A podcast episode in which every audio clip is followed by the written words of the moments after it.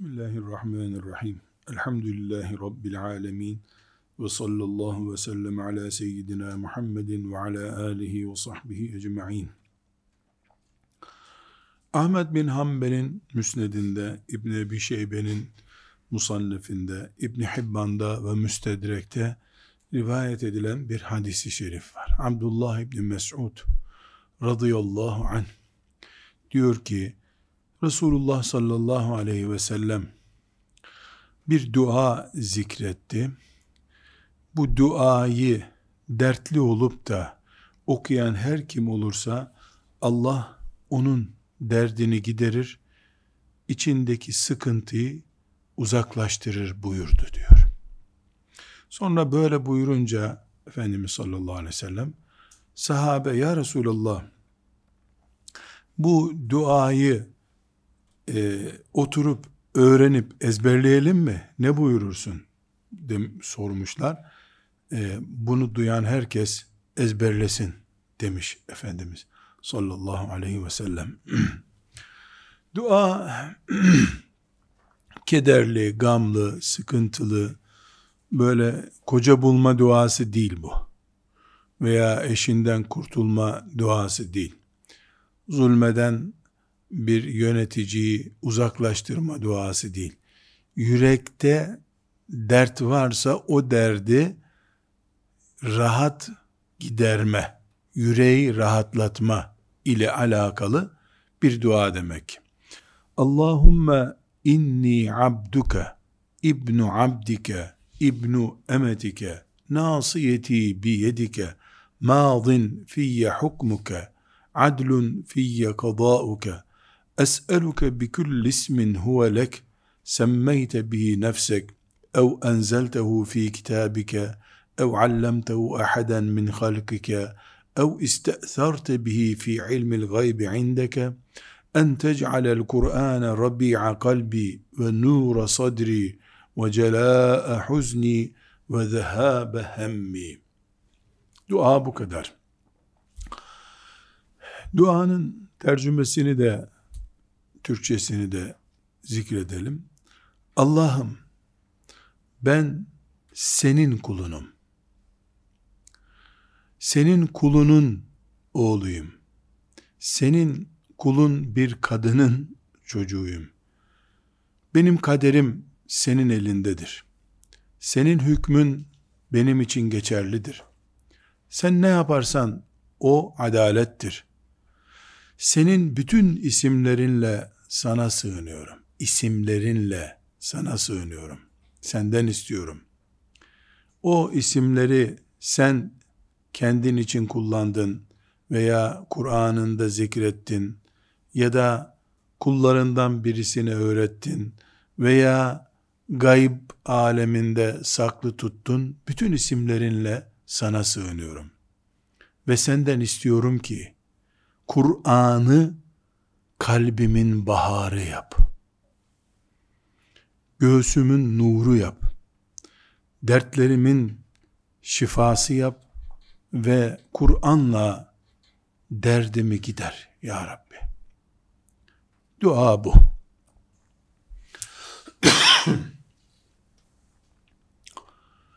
Burada bir kelimeyi almak istiyorum. Şimdi bir ön girişi var duanın. Sen böylesin, ben kulunum sayıyor sayıyor, isimlerini zikrediyor Allah'ın. Bu kadar uzun girişten sonra bir tek şey istiyor. En tec'alel Kur'ana rabi'a kalbi. Kur'an'ı kalbimin baharı yap diyor. Kur'an'ı kalbimin baharı yap.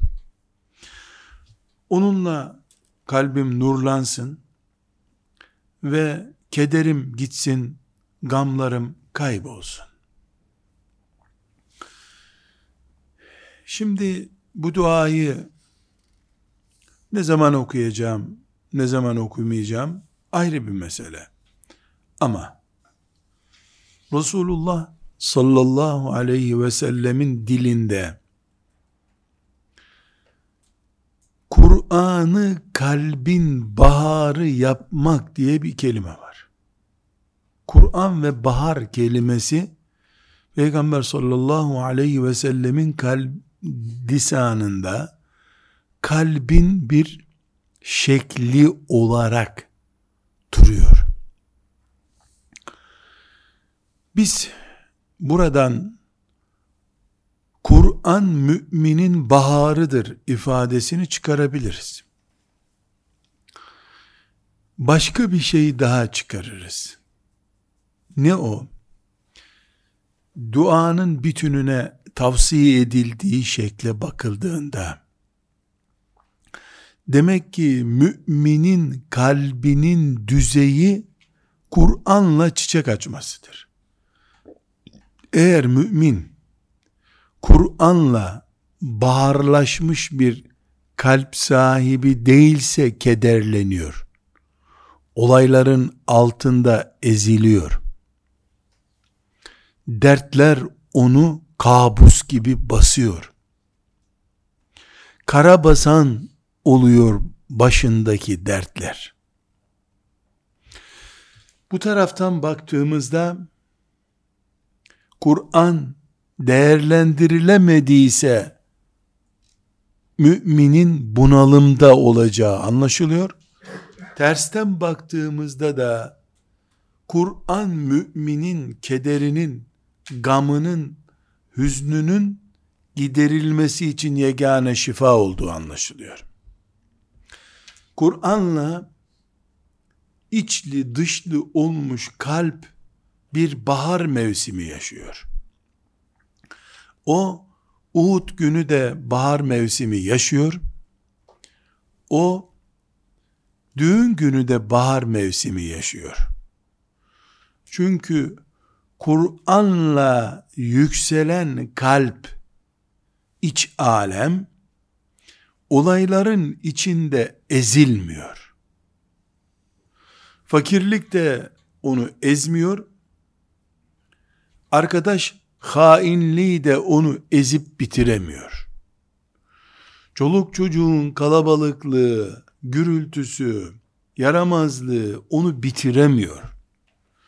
Eşinden arayıp bulamadığı şeyler onu kahretmiyor. Çünkü o Kur'an düzeyine yükselmiş bir iç alem yaşadığı için eşi, çocukları, arkadaşları, yaşadığı coğrafyanın sıkıntıları ezip bitiremiyor onu. Bu ne biliyor musunuz? Kamyonetlerde eskiden istihap haddi yazardı. Belki şimdi de yazıyor bilmiyorum. İstihap haddi kaldırma kapasitesi demek. Yani bir kamyonet işte 500 kilo kaldırıyorsa onun istihap haddi 500 kilodur makasları, lastikleri, her şeyi ona göre olduğu için 500 kilo kaldıracak bir kamyonete bir ton koyduğunuz zaman makasları, lastikleri, her şeyi çökecek onun. Kur'an düzeyinde düşünen, Kur'an'la beyni ayarlanmış bir insan, neticede istihap haddi Kur'an gibi yüksek olduğundan ona bir çocuğun yaramazlığı, eş sıkıntısı, iş sıkıntıları, hastalıklar, efkarlar, büyüler, neyse bu dünyada insanı kahreden şeyler, onun için onlar hep küçük kalıcıdır. Onun da çocuğu hastalanır, Kur'an'la baharlaşmamış, çiçekleri açmamış, Kur'an çiçeği açmamış kalplerin sahiplerinin de çocuğu hastalanır. İkisi de hasta çocuk babası, hasta çocuk annesi olurlar. Kur'an'la yeşermiş, çiçek açmış, kalbin sahibi olan Müslüman, bunu allah Teala'nın bir imtihanı olarak görür, hastaneye gider, uğraşır, gelir çocuğu iyileşmez, bir daha gider, ama hiçbir zaman çocuğu hasta olduğu için ikinci bir hasta o olmaz. Dolayısıyla çocuğunun bakımında da sıkıntı yaşamaz. Öbürü ahu vah ederken körelmiş çorak bir toprak gibi Kur'an çiçeklerinin yeşermediği, açmadığı bir kalp sahibi olan baba ve anne ise o çocuğun hastalığı ile ilgilenirken kendi yataklara düşer. Çünkü onun istihap haddi, kaldırma kapasitesi o çocuğun altındadır hep. Hastalığın altındadır. işsizliğin altındadır. Olayların altındadır. O mesela sıkışmış bir trafikte cinnet geçirir. Neden? Geç kaldım filan diye. Öbür o Kur'an'la baharlaşmış kalbin sahibi ise hasbunallahu ve ni'mel vekil der. La havle ve la kuvvete illa billah der. O sanki aynı trafikte ikisi de bunalmıştır. Birisi tesbihat yaptığı için rahattır. Ayet-el Kürsi'yi okur. Olmadı Yasin-i Şerif'i okur. O arada da trafik açılır. Öbürü ise direksiyonu yumruklar. Çatlayacak gibi olur. Çünkü onun kalbi yani iç mekanizması trafik sıkışıklığının çok gerisindedir. Onu itip duruyordur. Burada mümin olarak biz bir uyarı ile karşı karşıyayız. Efendimiz sallallahu aleyhi ve sellem hem dua öğretiyor bize hem de ne diyor? Kur'an'la kendinizi rahatlatmayı bilin diyor. Bunu da duanızla dillendirin, Allah sizi rahatlatsın buyuruyor. Ama bu şu demek değil. Kolu kırılmış bir insanın maazallah düşmüş kolu kırılmış. Bu duayı okursan kolun otomatik iyi oluyor. Böyle enayice bir anlayış olmaz. Bu dua nerede geçerli? İki kolu kırılan, kırılan insan tasarlıyorsun. Biri bu duayı okuyan mümin olduğu için, Kur'an'la yeşeren kalbi olduğu için, o da bir ay, öbürü de bir ay, alçıdı bir kolda yaşayacaklar ama biri bunu dert etmeyecek. İşine gücünü devam edecek o arada. Geçmiş olsun deyince de yok önemli bir şey değil diyecek. Öbürü de ya tam zamanında işte filanca işimiz vardı o zaman kırıldı aksilik deyip çatlayacak. Zaten önemli olan kalplerimizin ve beyinlerimizin istihab haddinin büyük olması veya küçük olmasıdır.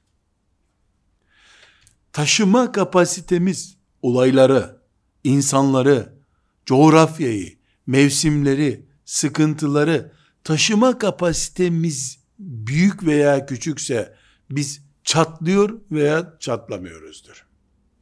Bu duayı demek ki sallallahu aleyhi ve sellem Efendimiz'den öğreniyoruz.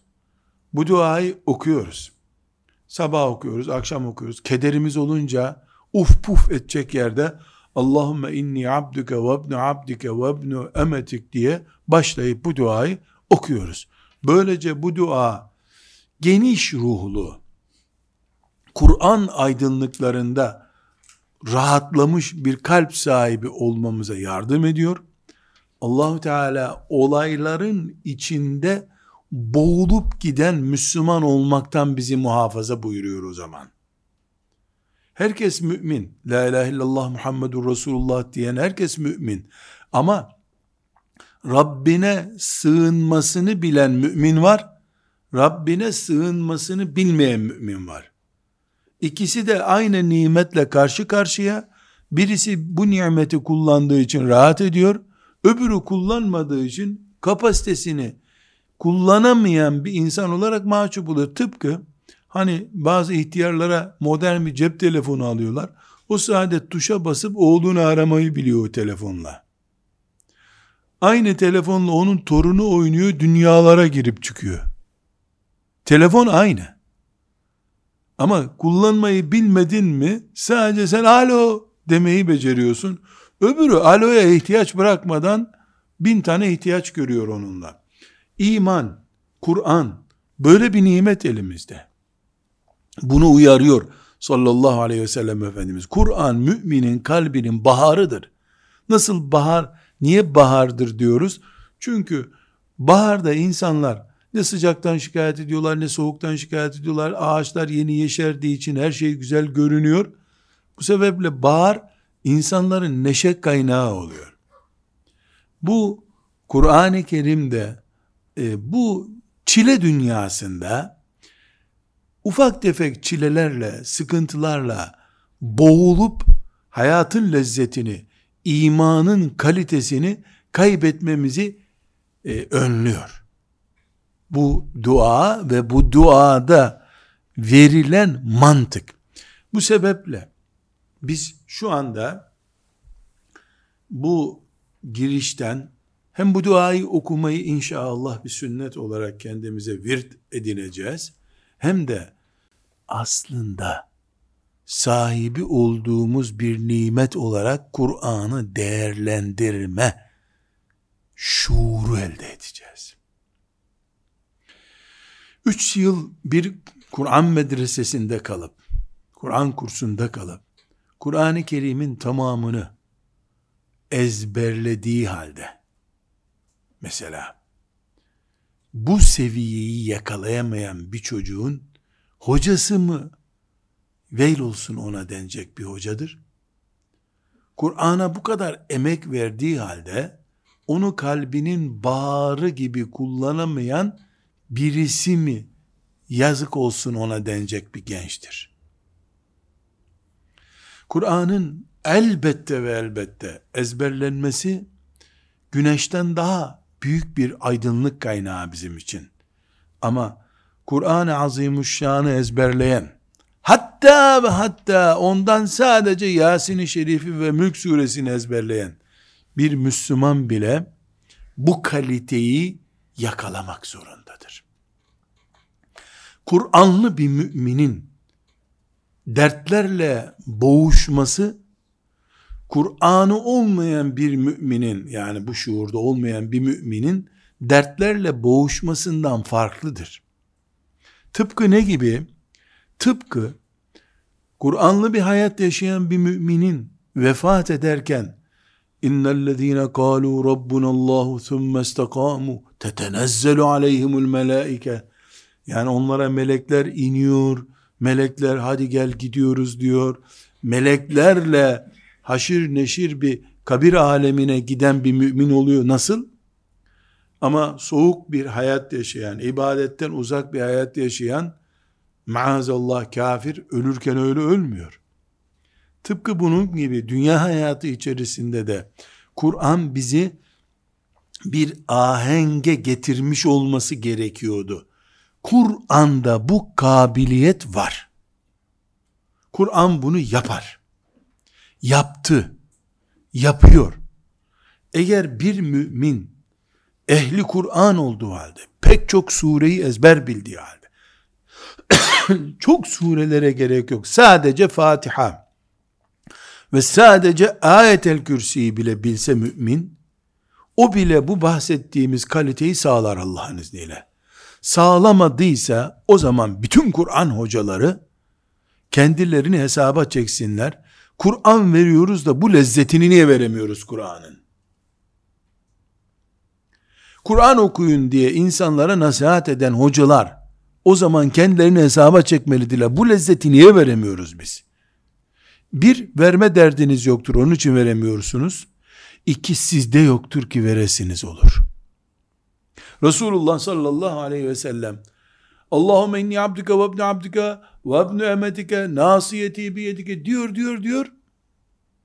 Sonra da ey Allah'ım böyle büyük bir Allah'sın. Ben de senin kulunum. Kur'an'ı kalbime bahar yap ya Rabbi diyor. Demek ki Kur'an böyle olur.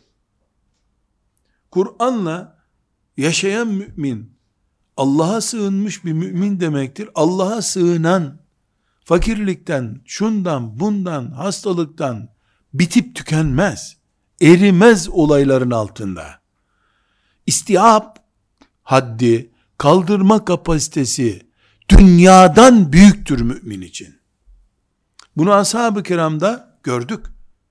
Ashab-ı kiramdan sonraki mübarek nesilde görüyoruz ne ölüm, ne olaylar, ne işkenceler, ne fakirlik, ne hastalık, ne dünyanın siyasi e, gelişmeleri, siyasi uçurumları onları bitirip tüketmedi. Yapamadı bunu olayla. Neden? Kur'an düzeyine yükselince her şey altta kaldı. Her şey altta kaldı. Tıpkı uzaya çıkan bir astronotun yer çekiminden kurtulduğu için kuş gibi olmasına benzedi bu olay. Kuş gibi rahatsın. Neden? Dünyanın çekim kapasitesinin üstüne çıkıyorsun. Kur'an düzeyine yükseliyorsun. Buradan biz Kur'an muallimleri, insanlara Kur'an okuyun huzur bulun diyen hocalar, hepimiz, hepimiz elbette böyle benim gibi konuşanlar başta olmak üzere Kur'an-ı Kerim'i okunup gidilen bir kitaptan çok öğrenilen, okunan, anlaşılan, düşünülen ve tebliği yapılan bir kitaba dönüştüreceğiz. Bu beş şey Kur'an'ın omuzlarımızdaki yüküdür. Kur'an'ı öğreneceğiz, okuyacağız, düşüneceğiz, tefekkür edeceğiz, söyleyeceğiz, tebliğ edeceğiz. Yani yayılacak, Kur'an-ı Kerim yayılacak. Eğer Kur'an-ı Kerim'i bu kapasitede hafızı olalım veya olmayalım.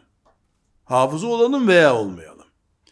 Bu çapta, bu kapasitede ilgilenmediğimiz Kur'an-ı Kerim kesinlikle bizim için bir kayıptır. Yani karından kaybediyoruz.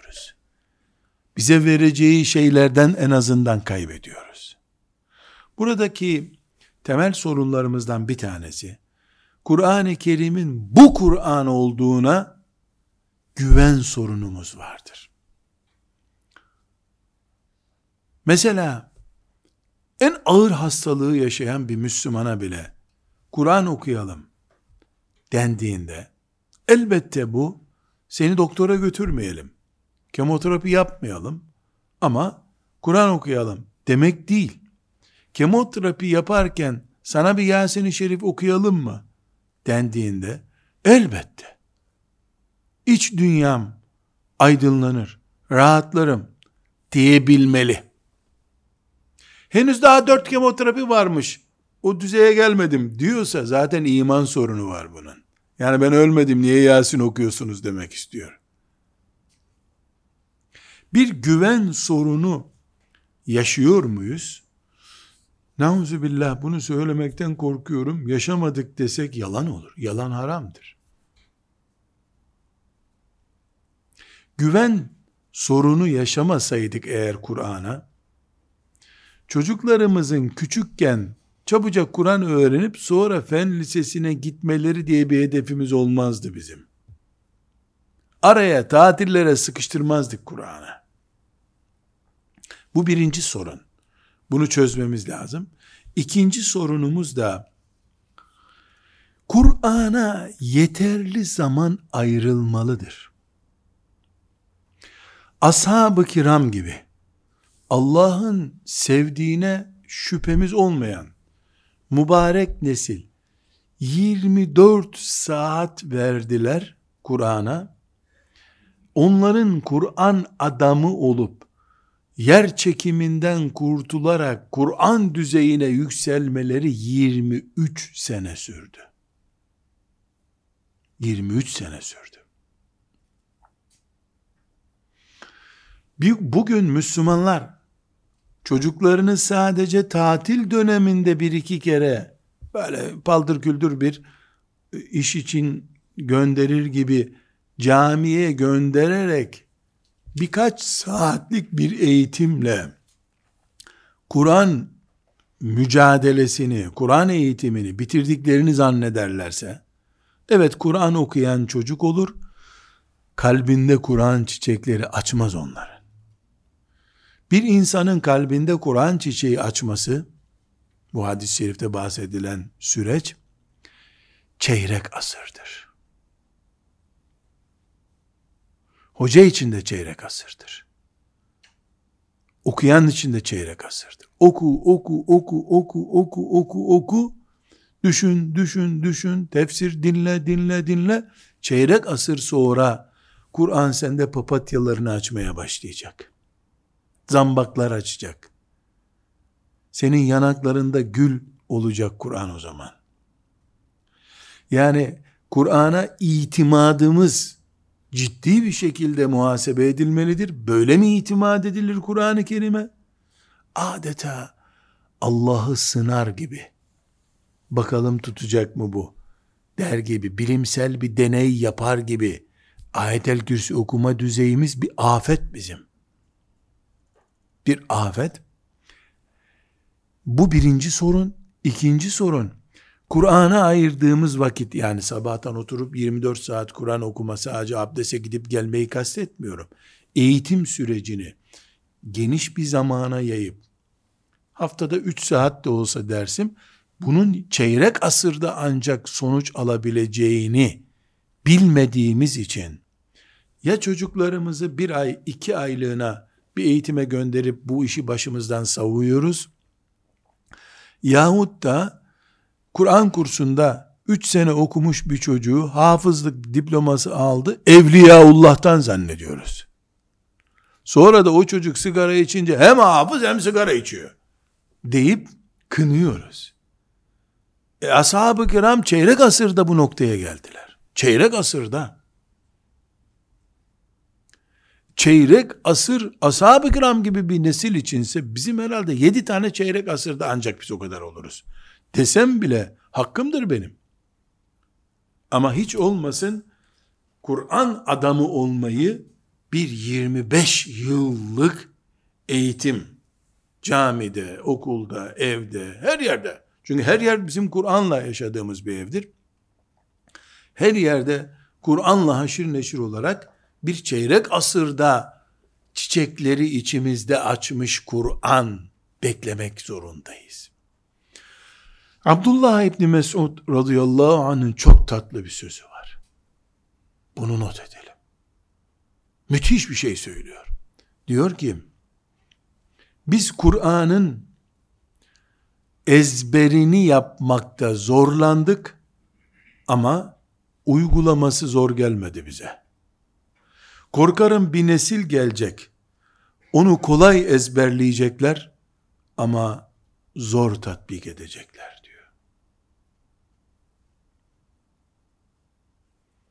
Tekrar ediyorum. Abdullah İbni Mes'ud radıyallahu anh. Kur'an'ın ezberi bize zor geldi diyor. Ezberleyemedik. Çok hafız yok ashab-ı kiramın.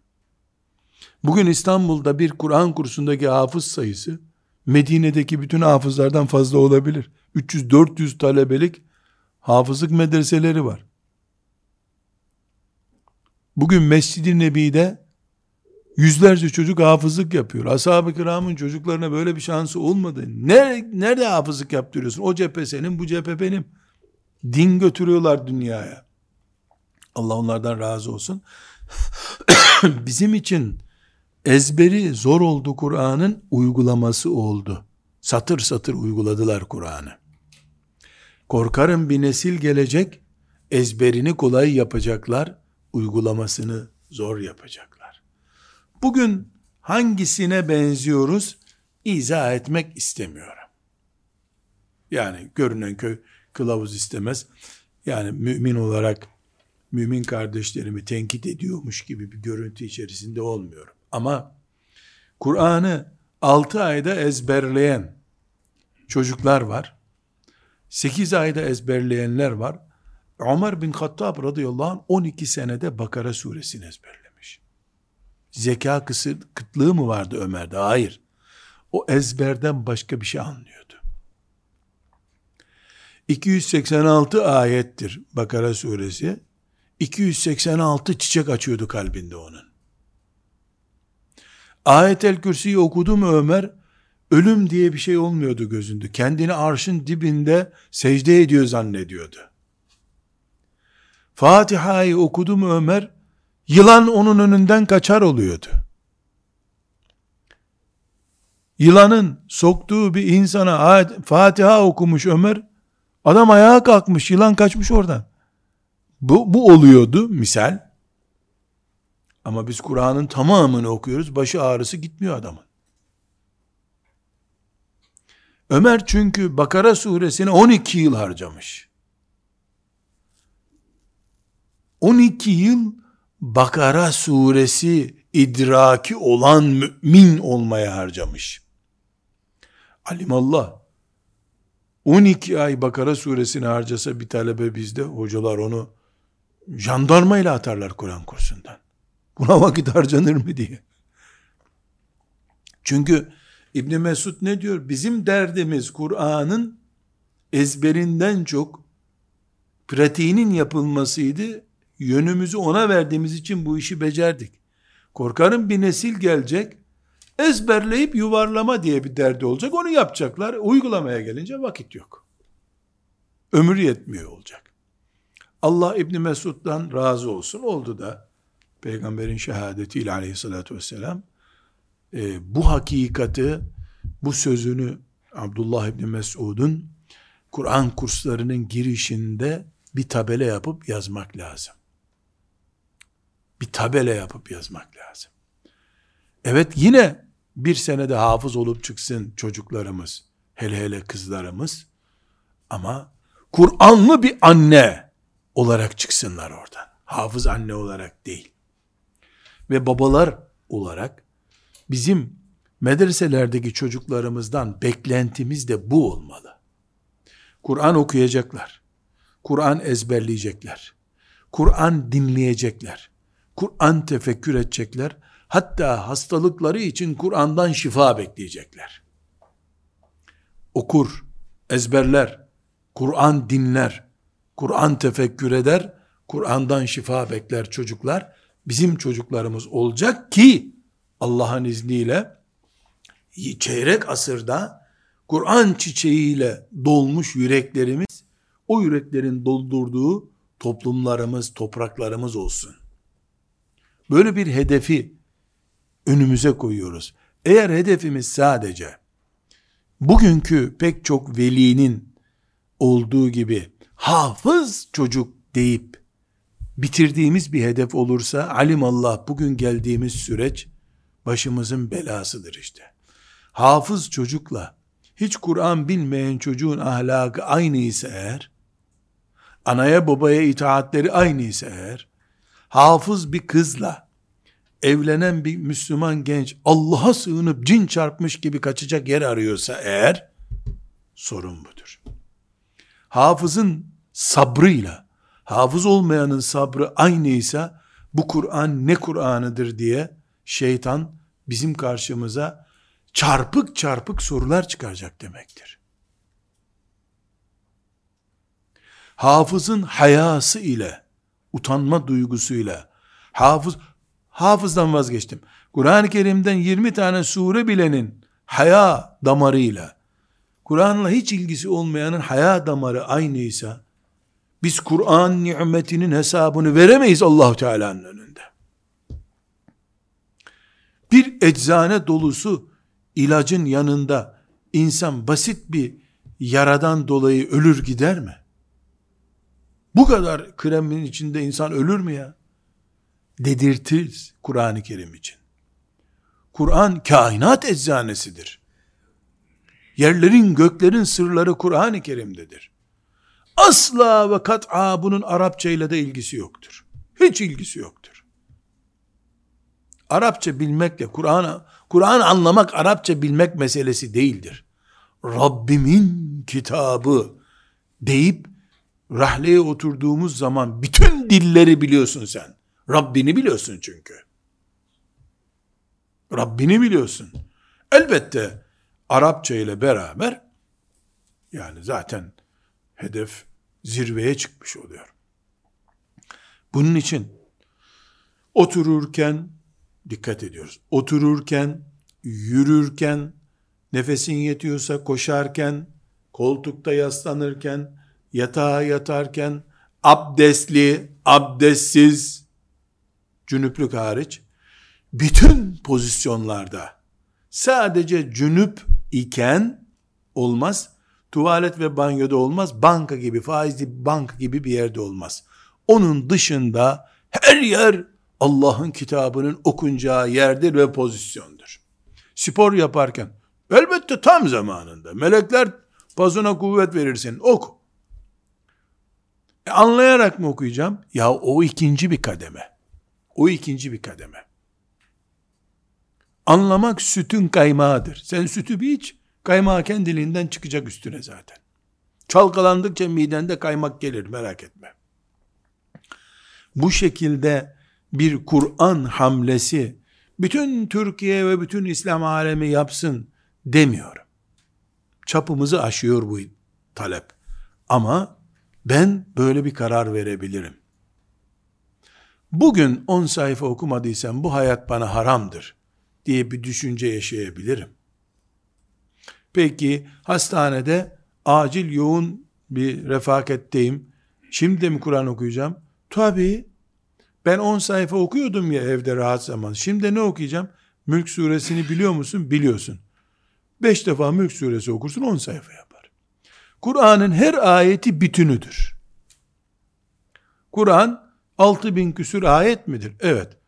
Fatiha'nın 7 ayetini bin defa okudun mu bir hatimden fazlasını okumuş olursun.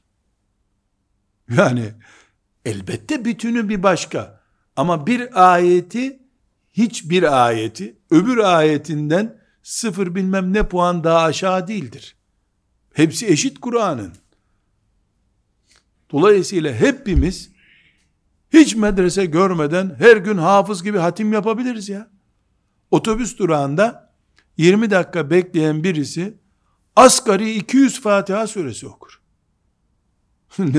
Dünya yerinden oynar 200 Fatiha ile. Ama kim okuduğu çok önemli. Kim okuyor bunu?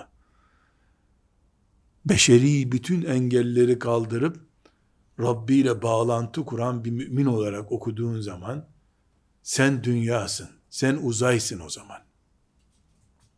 Sen tek başına kalbi Kur'an çiçeğiyle dolu bir mümin olduğun için Allah'ın izniyle senin olduğun bir yerde afet olmaz.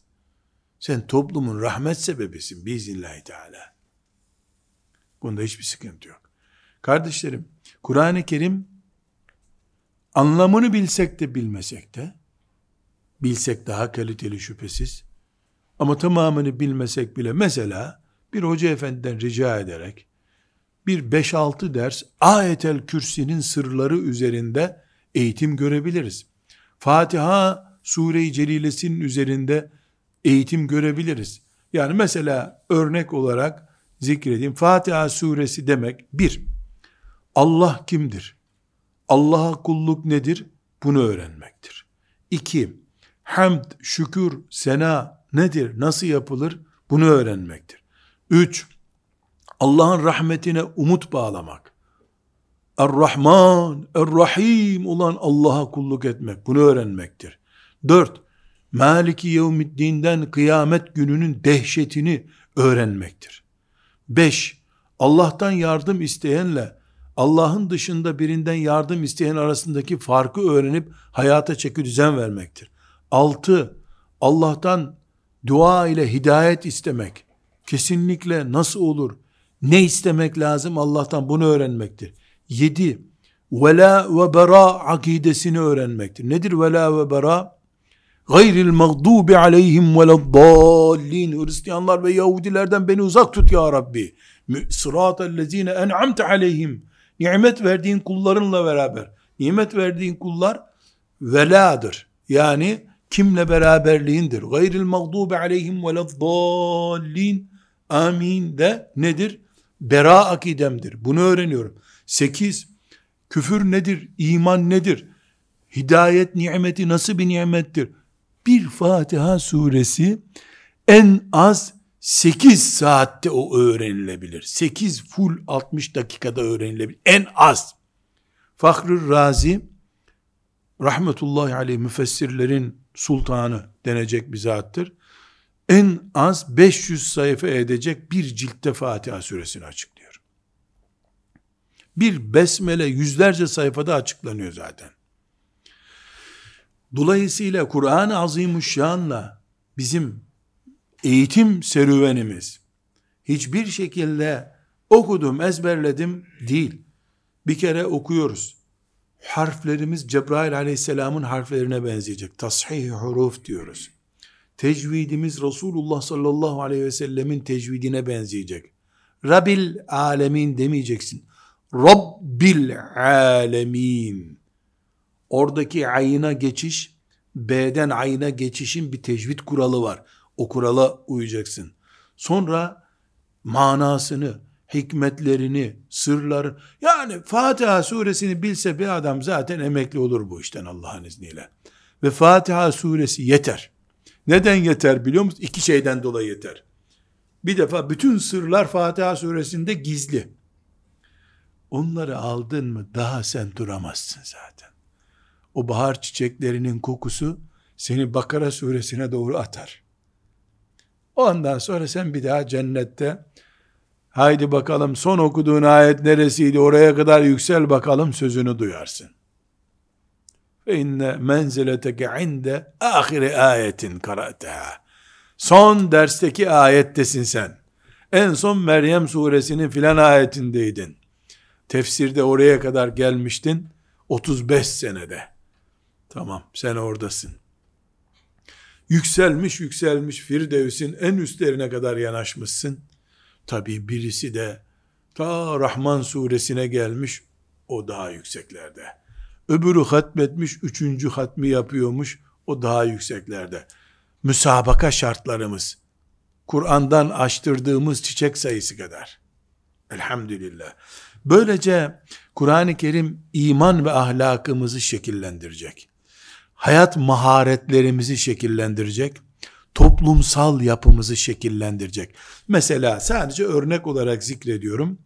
Kur'an'la haşir neşir birinin ibadet pozisyonu çok önemli. Namazıydı vesaire zikriydi nasıl yapıyor? Dengeli bir Müslüman mı? Kur'an denge sağlıyor. Çünkü Kur'an'da ayet okudun mu aşırı gitmeyin ey ehli kitap. İbadette de aşırı gitmeyin diyor. Kur'an denge sağlıyor. Anaya baba önünde nasıl duruyoruz? Ee, sözlerimiz ve tavırlarımızda doğruluk oranımız, emanet anlayışımız, insanlarla ilişkilerimizde sabır donanımımız nasıl? Bunlar hep iman ve ahlakla ilgili Kur'an var mı yok mu hemen tak belli ilk testte ortaya çıkıyor. Mesela hayat maharetlerini değerlendirirken öğrenmek, ilim öğrenmek, din ilmi olsun, hayat ilmi olsun, matematik olsun, ne olursa olsun sanat öğrenmek. Bu durum nasıl bizde? Vakit düzenimiz nasıl? Zamanı iyi değerlendirebiliyor muyuz? Süreklilik sağlıyor muyuz? Yoksa maymun iştahlı bir insan mıyız? Yaptığımız işte kalite var mı? Çünkü Kur'an öğrenen biri her işin en iyisini yapmak için uğraşır. İnsani ilişkilerimizde bir edep söz konusu mu? Düşünme kabiliyetimiz var mı? Takdir gücümüz var mı? İyiyi kötüyü, güzelle çirkini, hayatla ölümü, cennetle dünyayı birbirinden ayrıt edebilecek bir kapasitemiz var mı? Olayları, hayatı anlayabiliyor muyuz? Yoksa olaylar olup bittikten sonra mı serüvene takılıp kalıyoruz? Bunlar hep kişisel kapasitemizin nasıl geliştiğini Kur'an'la ölçebileceğimiz. Mesela toplumsal bir, bir yapıda da Kur'an'ın etkisi olacak dedik. Mesela çok basit, Kur'an-ı Kerim bizi bir toplum adamı yapıyor mu yoksa köşesine inzivaya çekilmiş bir adam mıyız? Takvada ve iyilikte yarışıyor muyuz? Yani yoksa ben farz zekatı verdim mi diyoruz, bedenimin hakkı olarak bir yardım yapıyor muyum? Yani yardımlaşma kabiliyetim var mı? İslam edebini uygulama ve yaşatma mücadelem var mı? İnsanlarla davranışım adil mi? Yoksa kendi etnik ırkımı üstün mü tutuyorum? Yani benim için insan olması mı önemli, Müslüman olması mı önemli, bizim köylü olması mı önemli? Bunlar hep Kur'an'dan etkilenip etkilenmediğimi gösteriyor. Hala külli hal bizim bir e, müsamaha kabiliyetimiz var mı? Yumuşak bir insan mıyım? İyiliklerde, güzelliklerde yarışan bir insan mıyım? Bunların hepsini Kur'an veriyor. Aldım mı almadım mı? Bunu test edeceğim. Nasıl test edeceğim kendimi? Mesela Fatiha suresi tefsiri okumuş bir Müslüman olarak kendimi test edebil ederim tabi. Bakarım. Gizli ve açık her yerde takva eksenli bir Müslüman mıyım? Hadis dersi dinlerken takva görüntüsü veriyorum ama yalnız kaldığım yerde o takva var mı bende? Yememde, içmemde, giyinmemde, evimde, işimde, her yerde insan olarak oldu. Yani Fatiha suresinin tefsirini görmüş bir Müslümansam Allah hep benimle beraberdir. Faiz alma hissiyatı olduğunda da beraberdir. Bir cin gördüğümde rüyamda nasıl çırpınmış, uyanmış, Euzu billahi mineşşeytanirracim, Bismillahirrahmanirrahim, Estağfurullah deyip belki abdest alıp tekrar yatıyorum. Cin gördüm rüyamda çünkü. Bir faizli işlem teklifi gördüğümde aynı işi yapıyorum. Estağfurullah. La havle ve la kuvvete illa billah. Bunu bana nasıl teklif ettiler ya?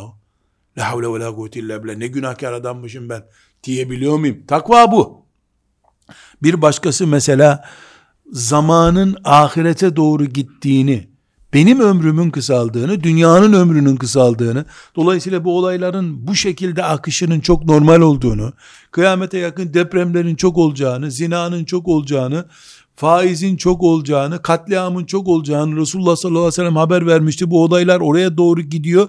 Bunu anlıyor muyum? Fatiha suresi anlayan biri bunu anlar. Kendi işime bakıp insanlarla laubali bir şekilde ilgilenmeden kendi ahiretimi düşünüyorum. Artanı kadar da toplumuma, çevreme, aileme katkıda bulunuyorum. Tipli bir insan mıyım? İhtinas sıratal müstakim. Dualarım benim buydu. Yani bu, bu mantığı Fatiha suresinden alırım. Mesela geçmişimi düzeltmek, tövbe etmek konusunu işleyebiliyor muyum? Yoksa geçmiş geçmişte kaldı, şimdi şimdi. Dilimi koruyabiliyor muyum? Müslüman olarak seçici, konuşan, titiz bir Müslüman mıyım? Beni ilgilendirmeyen şeylerle ilgileniyor muyum, ilgilenmiyor muyum? Milletin dedikodusu, fiskosu, gıybeti, nemimesi benim gündemim oluyor mu olmuyor mu? Bütün bunları ben kendimde de, yetiştirdiğim çocuklarımda da, yetiştirdiğim talebelerimde de test edebilirim. Dolayısıyla Fatiha suresi nerede? Çok rahat bulurum. Ulemanın naklettiği eskilere ait bir söz var. Bunu temas edip bir de bir kural koyarak bitirmek istiyorum.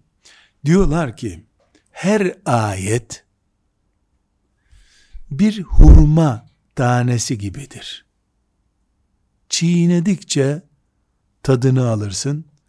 Çiğnemedikçe de ağzında bekler o.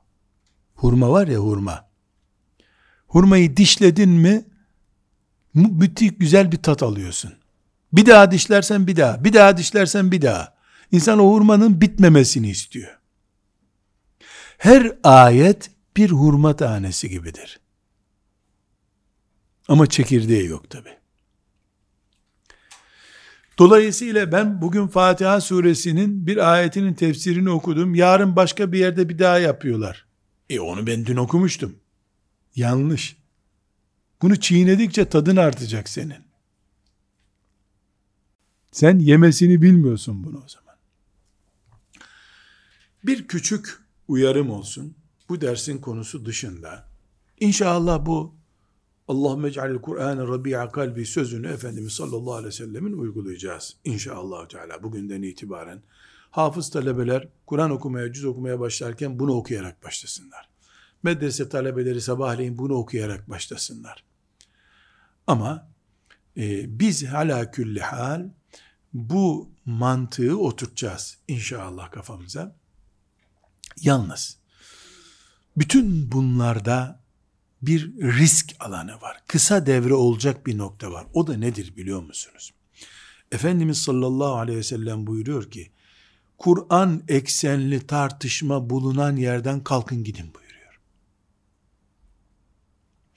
Ulemanın gündeminde olması gereken hassas meseleleri tartışmak her halükarda Kur'an kalitemizi kaybetmektir.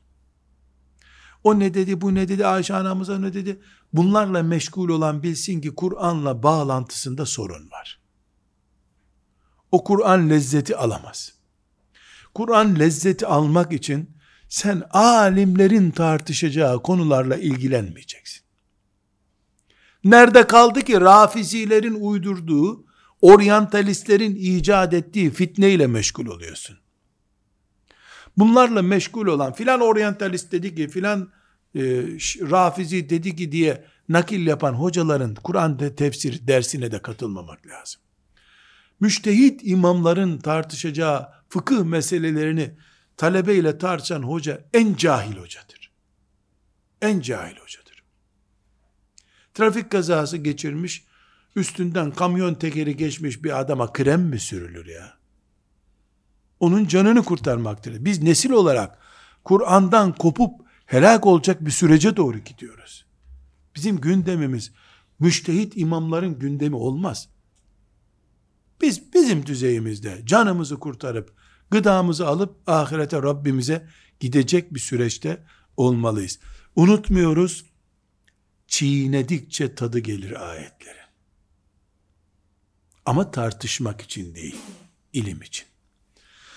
Ve sallallahu ve sellem ala seyyidina Muhammedin ve ala alihi ve sahbihi ecma'in. Velhamdülillahi Rabbil alemin.